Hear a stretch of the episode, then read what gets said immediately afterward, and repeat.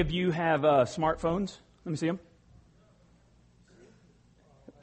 Okay. Now, how many of you who have smartphones have a Bible translation on your smartphone? Ah, now, here's the thing. If you have a smartphone and you have a Bible translation on it, I just downloaded the New Living Translation this last week. It's got some really cool stuff on it. Not only does it have the, the entire Bible, New Living Translation, you can get whatever translation that you feel most comfortable with, um, but it will read to you. You've got no excuse. Caleb was pointing this out. You've got no excuse not to spend time in God's Word because even if you're going down the road, we definitely don't want you reading the little screen while you're driving but you can push and it will read the passage and it will keep reading until you turn it off. And you, there's a place you can do notes in there, things like that. So if you have a smartphone, it is acceptable to pull out your smartphone with a Bible translation on it and follow along and maybe take some notes. Now, if you see someone who has got their phone out and they're texting during the service, feel free to tattle on them to God and to me and we'll kick them out. I'm just seeing if you're listening. But so that's okay. If you bring this, if you don't bring your physical Bible, bring your smartphone Bible, you can do that this week. Now, uh, Thursdays are the days that I usually put my sermon down on paper. I read during the week and I pray and I study and I kind of let it uh, go in my mind and I'm looking at things and thinking at things during the week. And then uh, Thursday mornings are when I kind of dump it all on paper and try to get things going there. And uh, the guys in the back always print out a copy for them, but by Sunday it's changed quite a bit. The points are the same, but sometimes, you know, I think Mike one time said to Wes, he goes, Doug's somewhere in this general vicinity. Uh, you know, because sometimes I'll do different things by the time I get to Sunday, but Thursdays I put it down on paper. And uh, Rachel popped in the room the other day in my office at home, and she said, uh, "Daddy, I've got to write a paper today too." And and she told me what her paper was on, and I said, "Well, my paper is on Jesus said Jesus on the cross, and Jesus said I'm thirsty." I said, "Do "You want to swap? I'll write your paper, you write mine." She goes, "No, oh, no, sir.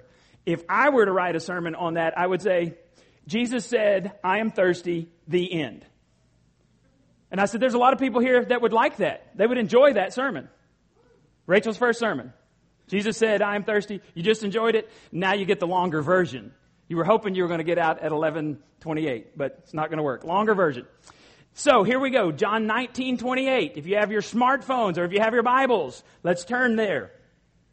Later, knowing that all was now completed and so that the scripture would be fulfilled, Jesus said, I am thirsty. This is the fifth saying of Jesus on the cross, and this one has puzzled me more than any other. And this last week, as I was studying, as I was praying through this, saying, God, what, what do you want me to, to understand from this? Kind of a light went on for me. If you've ever been in church for any amount of time, if you've read any amount of the Bible, you know that Jesus never said anything haphazardly. When Jesus uh, the last week of his life, he comes into Jerusalem, the triumphal entry. He goes into the temple. He sees the money changers in the temple. He doesn't do anything right then. He goes back out. He spends the night in Bethany. He comes back in the next day. And the next day is when he comes in and he drives the money changers out of the temple and said, you've made my father's house a robber's den. It's supposed to be a house of prayer for all nations. Jesus spent that whole night praying, I think, thinking through his response to those money changers in the temple. He didn't do that haphazardly. He never said things and went, Oops, did I just say that out loud? Jesus never had one of those moments. You've had those moments, I know. Right? Anybody want to share? No, no, no, we won't go there. We'll do that at FOB. You can share some of those at FOB. But Jesus never had those moments. He always did things on purpose. Every moment of his life was on purpose moment. So there's no difference here when he says, I thirst. Got to be something big when he says, I thirst. Well, there's a couple of reasons he said this. First, it's in the scripture there. It's that the Old Testament prophets predicted that the Messiah would say these words hundreds, actually thousands of years before Jesus was ever born, the Old Testament prophets were predicting things that the Messiah would say and do. And then Jesus spent his entire three and a half years in ministry doing and saying every one of those things from the Old Testament. I can't wait till next week because next week we're going to look at it is finished, the words that Jesus says it is finished. And we're going to look at several of the prophecies that were predicted hundreds, thousands of years before Jesus ever lived. And we're going to show you how they've been fulfilled by Jesus Christ. Can't wait for that. But that's next Sunday. Jesus did and said all of these things. Now, earlier in the day, Jesus had been offered a pain deadening wine that was given to everybody who was crucified. Crucifixion was such a horrible thing that every person who went through it, they would give you some wine to deaden the pain. Jesus refused that because the second reason is I believe he wanted to have all of his faculties about him. He wanted to be in full control so that even to the very end, he could be obedient to everything that Jesus, that God wanted him to say and do. So obedient to the end, he didn't take the pain deadening wine drink that others would have taken. Now, I can't believe, you know, if I was on the cross, I'd have been thinking, not only, God, do I have to go to the cross, but if I go to the cross, give me some Everclear. Give me the good stuff. Knock me out. I don't want to feel big things, but not Jesus. Everclear, that's the, like the hardest stuff, right? Somebody's, I'm not saying in church. now, you got to understand, Jesus had just emerged from three hours. We talked about this uh, last week. He had just, or two weeks ago, he had just emerged from three hours of complete darkness. From noon until 3 p.m., it was completely dark on the earth. And then he says, I thirst. And then if you, if you think about being abandoned by God, which is isolation from God, you think about darkness and you think about thirst, that's a description of what Jesus says hell is like. It's a place of unbelievable torment where someone will even beg that a drop of water can be put on their tongue. It's a place of complete separation and isolation from God and utter darkness. That's a picture of hell, and Jesus has just emerged from that on the cross when he says these words. And, and just as, as an aside, this week I saw on uh, Time magazine, there they have a cover story that says, is the, the title is, Is Hell Dead? And then the premise is, what if hell is not real? What if there is no hell? And I read about two thirds away through the article and, and that's all I could handle because the basic premise was the dude doesn't think hell exists, that we all get to go to heaven in the end. Well, here's the thing. If hell is not real, then Jesus died on the cross in vain. Jesus is a liar. He suffered for nothing. If there's no hell, we need to go home right now, close the doors at New Life and never come back because we're wasting your time. But Jesus said there's a hell and that it is not a pleasant place and people who do not follow him do not get to go to heaven. They will end up in a place called hell. Now, when he comes to this point on the cross and he says, I thirst, there's some obvious physical reasons why Jesus is thirsting. By this point, he has been up at least 30 consecutive hours. I don't know about you, but I got out of youth ministry partially because of lock-ins where you would stay up 24 hours a day. That's when I lost my hair. Was the last time, you know, I stayed up all night. I can't do that anymore. I don't like staying up for 24 hours. I used to work the graveyard shift for 11 months and I'd lost weight and, you know, I was this, I was this gaunt looking thing, white and hollow cheeks, you know, because I wasn't getting enough sleep. I don't like going without enough sleep. Jesus been up at least 30 hours, maybe 33 to 36 consecutive hours by the time he's gone from Thursday morning all the way until he gets crucified. He's been beaten beyond recognition. He's been mocked. He's had to carry his cross out to this, this hill uh, called the skull, Golgotha.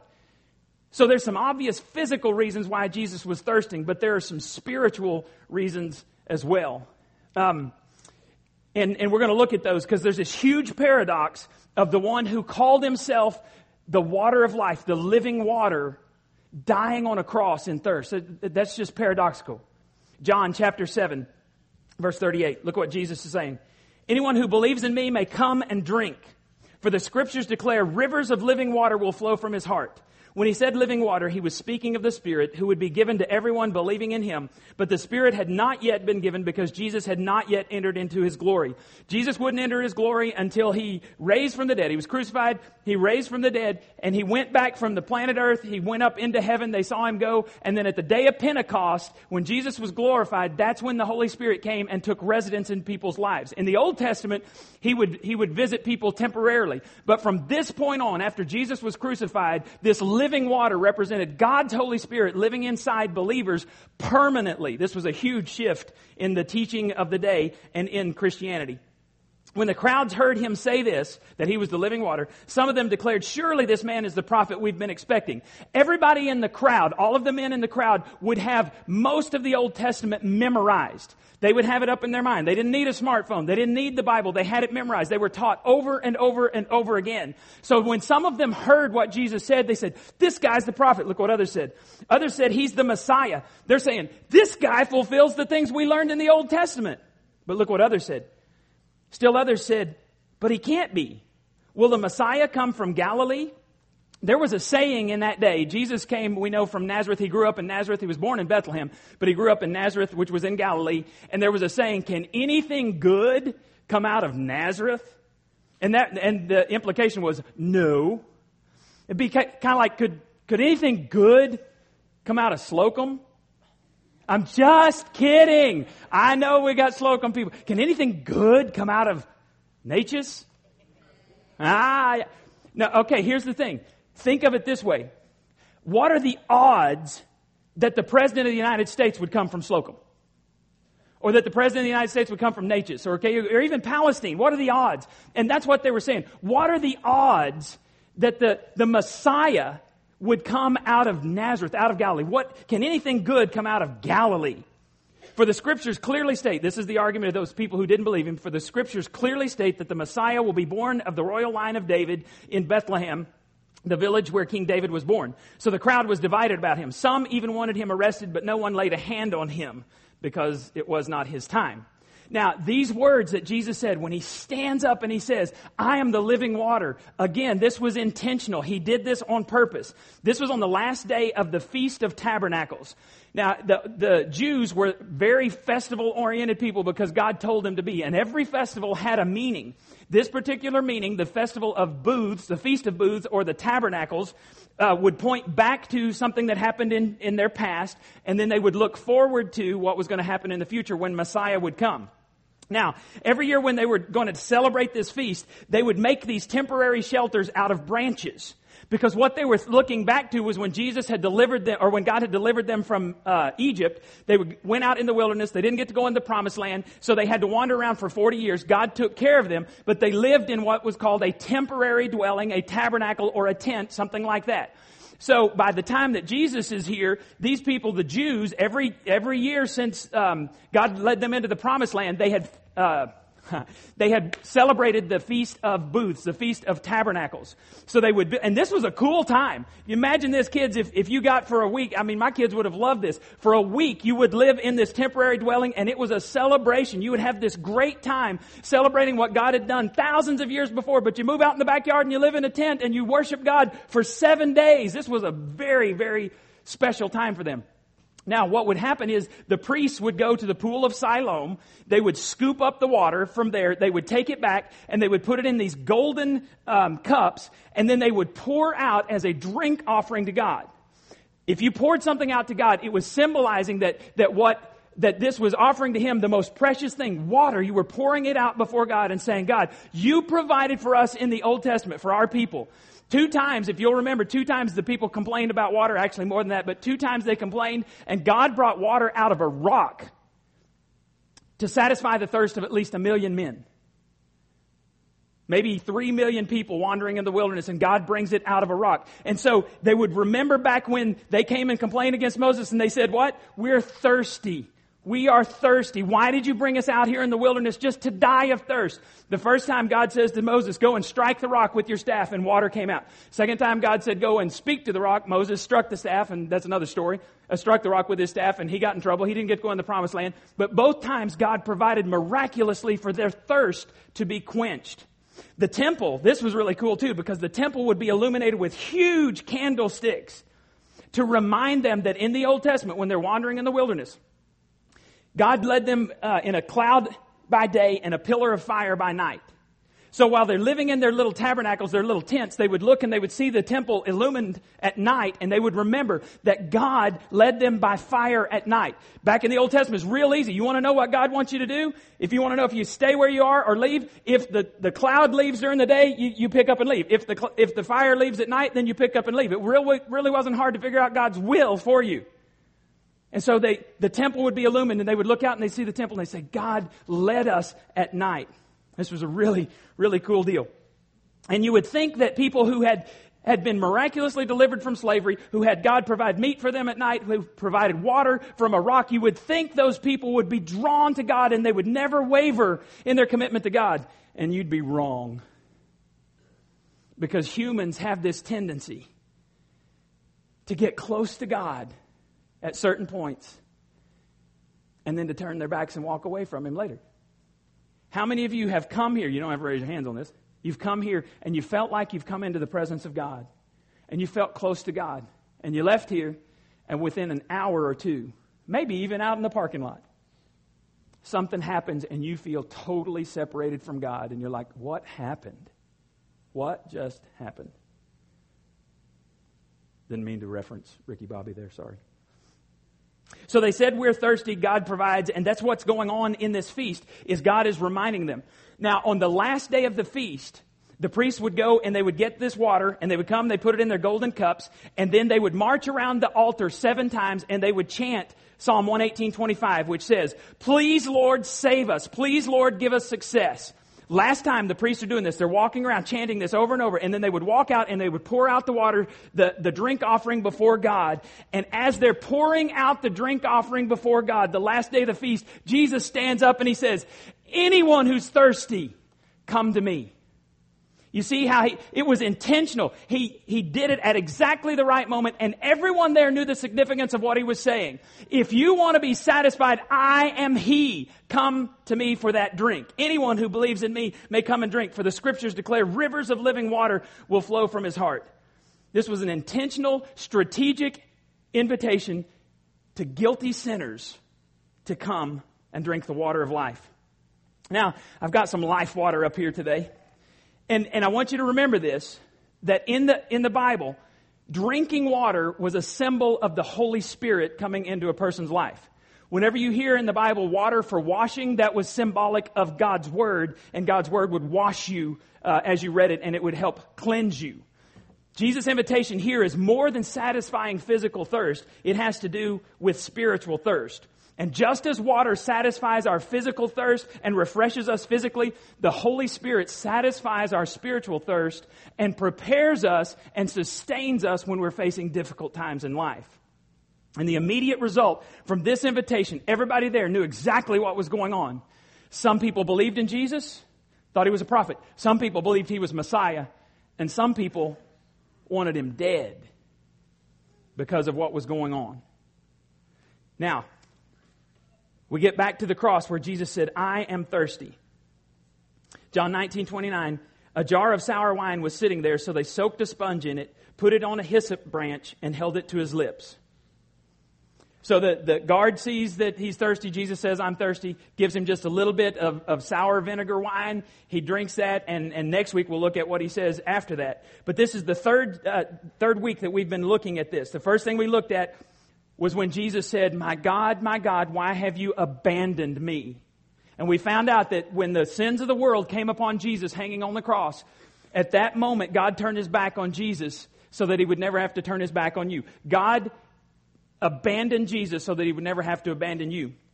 Last week we looked at what Jesus said when he said, Father, forgive them, because they don't even know what they're doing. And we found out that in the midst of the most horrible tragedy, betrayal on, in history, Jesus offers forgiveness hanging from a cross, and then he expects us to offer the same kind of forgiveness to other people. And today we find out that Jesus was thirsty, and we find out that a Roman soldier of all people give him a drink. Well, I want you to understand that it's still possible today to give Jesus a drink. And I'm going to show you how. One day, Jesus left Judea, had a little bit of conflict, and he was leaving Judea, and, and that was the home of the Pharisees and the Sadducees, and he was headed for Galilee. Go ahead and put that up there, Mike. Now, Judea, you see down there at the bottom, Jesus was in that area, and he's going to go to Galilee. What would be the most direct, what country would you have to go to if you were going to go the most direct route from Judea to Galilee? Samaria. Any good Jew would never step foot in Samaria. Jesus wasn't an ordinary Jew. But here's the reason. Thousands of years before, um, Jacob had owned this land. Remember that when, in the Old Testament, you'll hear a lot of times the God of Abraham, the God of Isaac, the God of Jacob. It's that Jacob we're talking about. He had owned this land at one time, and he gave it to his son Joseph as an inheritance. And there was a well there. Something had happened in, in the thousands of years that had transpired since then. God had said for the, the Israelites not to marry other peoples. It had nothing to do with races. It had everything to do with religion, with who they served. God says, do not follow those people. Do not intermarry with those people because they will become a snare for you and their gods, lowercase g, will lead you astray. So God wanted pure um, relationships based on the one true God. The Samaritans had disobeyed that and begun intermarrying with other religious faiths, and they had this watered down religion, and, and so the, the Jews hated Samaritans because they were disobedient. They hated them so much that they would travel across the Jordan over into other parts, other countries, so that they would never have to step foot in Samaria. Jesus goes directly through Samaria and he comes to Jacob's well, and that's where we're going to pick up the story in John chapter 4, verse 5. In Samaria, Jesus came to the town called Sychar, which is near the field Jacob gave to his son Joseph. Jacob's well was there. Jesus was tired from the long trip, so he sat down beside the well. It was 12 o'clock noon. When a Samaritan woman came to the well to get some water, Jesus said to her, Please give me a drink. Jesus said, I am thirsty.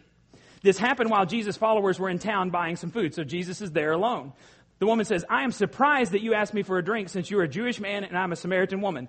First of all, he crossed this barrier because she's a woman and, and he's a rabbi. Rabbis did not talk to women they were not related to out in public. A Jewish rabbi would never do that. And then a good rabbi would never speak to a Samaritan woman. Jesus is, uh, he's just throwing tradition to the wind as he talks to this lady. Jewish people are not friends with the Samaritans. That's an understatement. Jesus said, if you only knew the free gift of God and who it is that is asking you for water, you would have asked him and he would have given you life water, living water. The woman said, Sir, where will you get this life water? The well is very deep and you have nothing to get water with. Are you greater than Jacob, our father, who gave us this well and drank from it himself along with his sons and flocks? Jesus answered, Everyone who drinks this water will be thirsty again, but whoever drinks the life water I give will never be thirsty. The life water I give will become a spring of water gushing up inside that person, giving eternal life. The woman said, Sir, give me this water so I will never be thirsty again and will not have to come back here to get water. Jesus was talking spiritual water. She was talking physical water. So Jesus says, Okay, let's cut to the chase here. Go get your husband and come back here. Woman answered, I have no husband. Jesus said to her, You're right to say you have no husband. Really, you've had five husbands, and the man you live with now is not your husband. You told the truth. Woman says, uh, I can see you're a prophet. And then she changes the subject. Our ancestors worshipped on this mountain, but you Jews say that Jerusalem is the place where people must worship. Jesus said, Well, actually, the time is coming when neither in Jerusalem nor on this mountain will you actually worship the Father. You Samaritans worship something you don't understand. We understand what we worship because salvation comes from the Jews. The time is coming when the true worshipers, worshipers will worship the Father in spirit and in truth, and the time is here already. You see, the Father too is actively seeking such people to worship Him. God is spirit, and those who worship Him must worship in spirit and in truth. The woman said, Well, I know that Messiah is coming. Messiah is the one called Christ. When the Messiah comes, he will explain everything to us. Then Jesus said, I am he. I, the one talking to you. He was claiming to be the Messiah right there. Just then his followers came back from town and were surprised to see him talking with the woman. Why would they be surprised that Jesus was talking with a Samaritan woman? Tradition. He just broke all kinds of rules. But none of them dared ask. This is awesome. None of them asked, What do you want? Or why are you talking to her? Then the woman left. She left her water jar and went back to town. She said to the people, Come and see a man who told me everything I ever did. Do you think he might be the Christ? So the people left the town and went to see Jesus. Meanwhile, the followers were begging him, Teacher, eat something. But Jesus answered, I have food to eat that you know nothing about.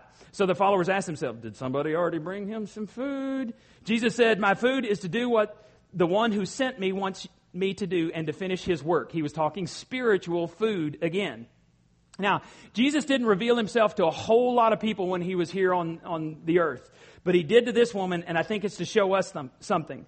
I think that, that the real thirst of Jesus is actually that we would receive his life water and that we would become life water giving people to others. God never blesses you just for you. God never feeds you just for you. He always blesses you and feeds you so that you turn around and bless or feed someone else. And I think God wants us to spend our lives giving this others. You see, we've got to grow up. When someone first comes to Christ, it is acceptable for them not to know much about Christ. When, if you've been in here and you haven't been here very long and you come to Christ, you're what's called a spiritual baby, and that's okay. What's not okay is to stay a spiritual baby. We've got to move from I need, I need, I need to you need, I'm going to feed off of God's word so that I can meet needs of others. So it moves from I need, I feed to you need, I feed so that I can help you. There's difference. Move from I need, I feed to you need, I feed. Now, some of you are going to say, well, yeah, but Doug, you don't understand my circumstances. I'm stuck. I don't have money. I'm in this relationship. I'm stuck. I'm stuck. I'm stuck. Okay, stop it. Because Jesus is stuck on a cross. You want to talk about captivity? You want to be stuck in some, in some circumstances? Jesus is stuck on the cross. And I think when he says that I thirst, I think he's wanting us to realize it's not about you and it's not about me. It's about the people we're supposed to reach once we receive the life giving water from Jesus Christ. Let's just break this down today, this story. There's the woman's need. She came because she needed physical water. Jesus was thirsty, so Jesus connects a physical need that he has with this woman to start a spiritual conversation. Jesus looks for opportunities to connect with people through physical things to open up conversations about spiritual things. So in the course of the conversation, it goes from need to Jesus plants a seed about the true Messiah, about the salvation. If you're a Christ follower today, you have the seed of Jesus Christ living in you, the seed of salvation, and you don't have to go around saying, who's gonna help me? Who's gonna help me? Because God has come and given you everything you need, and you then, when you mature, you move to, who can I help? It's not about me. It's about who can I help next? Who am I going to help out? Who can I give water to? And, and I just want to uh, take a moment to give out a couple of these waters to people who are actually making a difference. None of them know I'm going to do this and, and they can get mad at me later. But someone who came to me several weeks ago was Karen Lowe and she said, I want to serve and she said, I, I, want to, I want to know where you have the biggest need in the church. And I said, the biggest need is on Sunday nights, doing childcare on Sunday nights. Because it had become just kind of a babysitting and nobody wanted to do babysitting for two hours. So she's turned it into a teaching time. And she said, plug me in wherever you want me to serve. Where's the greatest need? I said, here's the greatest need. And she's coming. I know Richard got sucked into it too. And, uh, and that's what happens when you're married, right? For better or for worse. Um, but but he doesn't even realize that the kids have taken to him as well. They needed a man in there. So on Sunday nights, they're giving of themselves so that, that a need can be met. They've gotten the life giving water, but they're giving it to someone else. Jennifer Canaday has been, yeah, I didn't know she was going to be in here until just a second ago. She's been working in our children's area since the beginning. Almost since the beginning. Eight years she's been working in the children's area.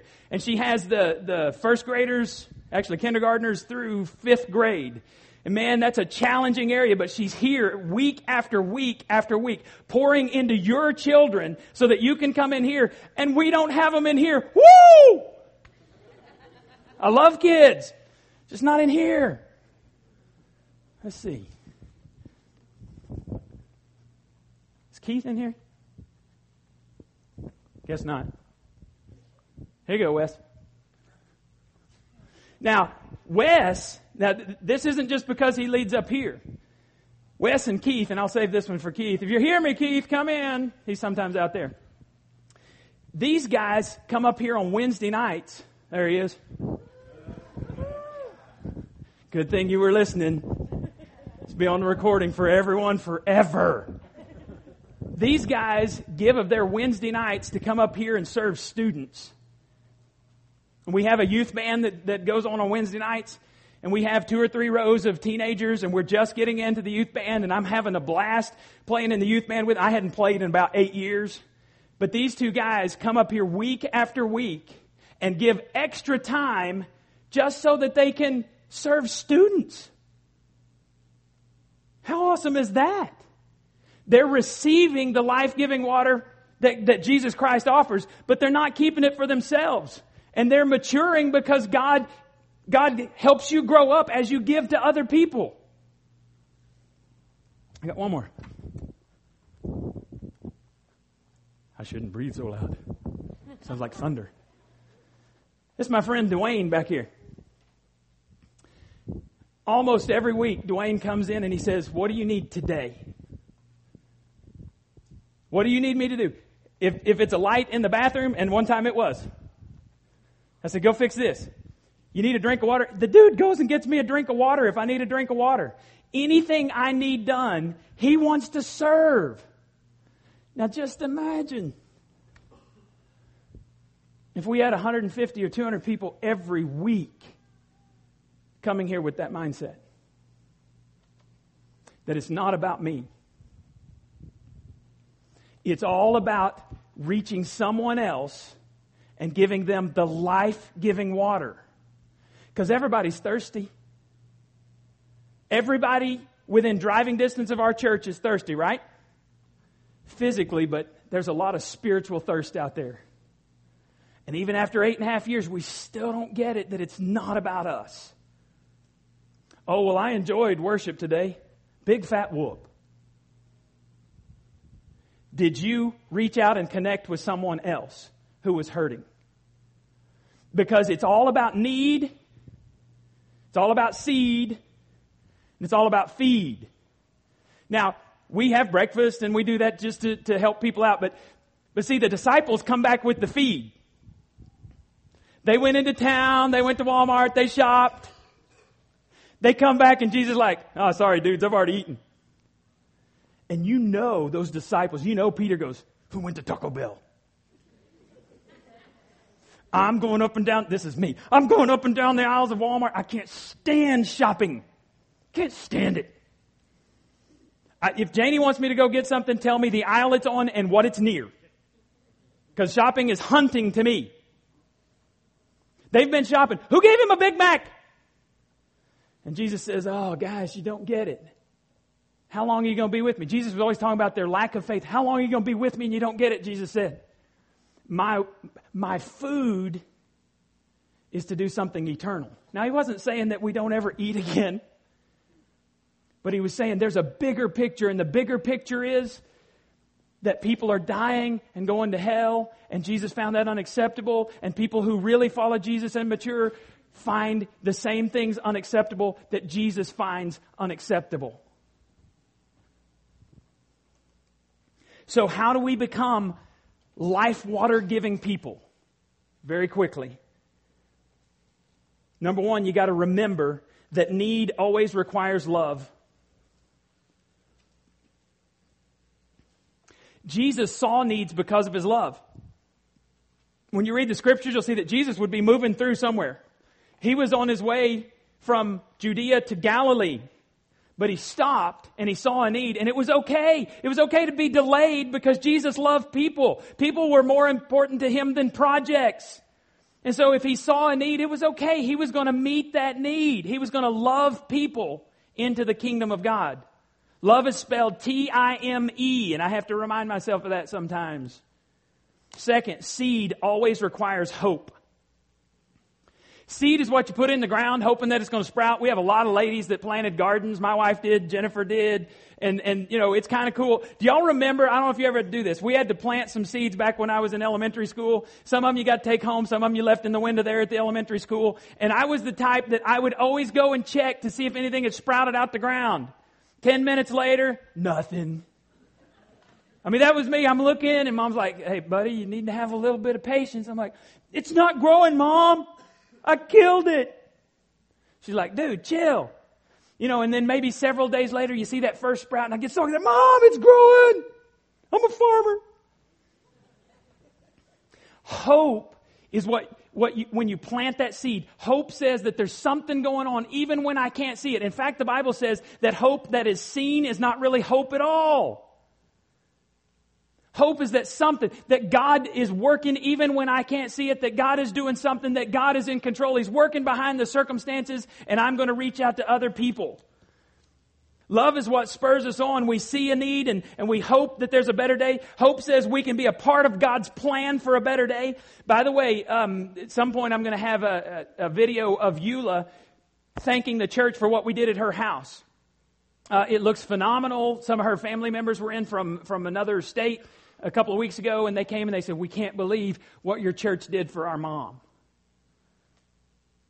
Love says we're going to reach out and we're going to do something to help meet your need. When we go to Haiti, oh my goodness, you want to talk about a place that needs hope of Jesus Christ? I think that's why when they worship, they couldn't care less what you think about them. They are in the presence of their heavenly Father. Their worship services are awesome. I wish all of you could um, go with us, and you need to at some point in your life.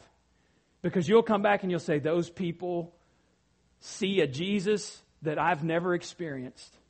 Because in the midst of total devastation, they have hope. Planting seed is about hope for the future, and then feed requires faith. James, the half brother Jesus, said, Faith without actions is dead faith. How can I love God whom I can't see if I can't love my brother who I can see? Faith says, let me do this. Let me step into gear. Let me get into this action to actually try to do something. Not only can I see the possibility, I'm going to be a part of the reality. Faith says, I'm going to get involved. I'm going to get going. I'm going to get my hands dirty. Feeding people requires faith and it requires you to get off your butt and do something more than once a year. So let's look at some important questions and then when we're done. Important question number one. Am I needy or am I needed?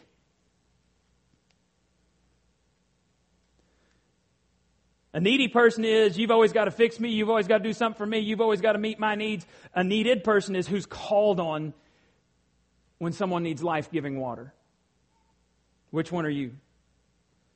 As we mature, we look for opportunities to meet needs. When we meet needs, we offer folks hope. Second important question What am I drinking to satisfy my thirst? Because you've latched on to something and it may be career, it may be your marriage, it may be your children, it may be your job, it may be money. You are drinking something, and the reason you are dissatisfied with your life is because God designed you to run on life water. To be filled with that and be filled to overflowing so that you then reach out and give life to others. What are you drinking? Important question number three. What am I feeding others? Because you're feeding them something. Your kids know whether your belief in Jesus Christ is real or not. Your kids know your priorities of time and your talents and your treasures. They're watching, and you are passing, you are feeding your children something. Now, as we finish up today, go ahead and fill out your reg- registration cards. Turn those over on the back. I want you to answer those three important questions. You write down one and either write down needy or needed. If you're not sure, ask, ask a friend who will tell you the truth.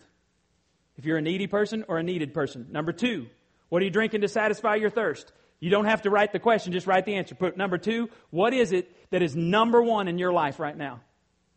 And be gut level honest. And then number three, what are you feeding others? What is it you're pursuing more than anything else that is feeding other people?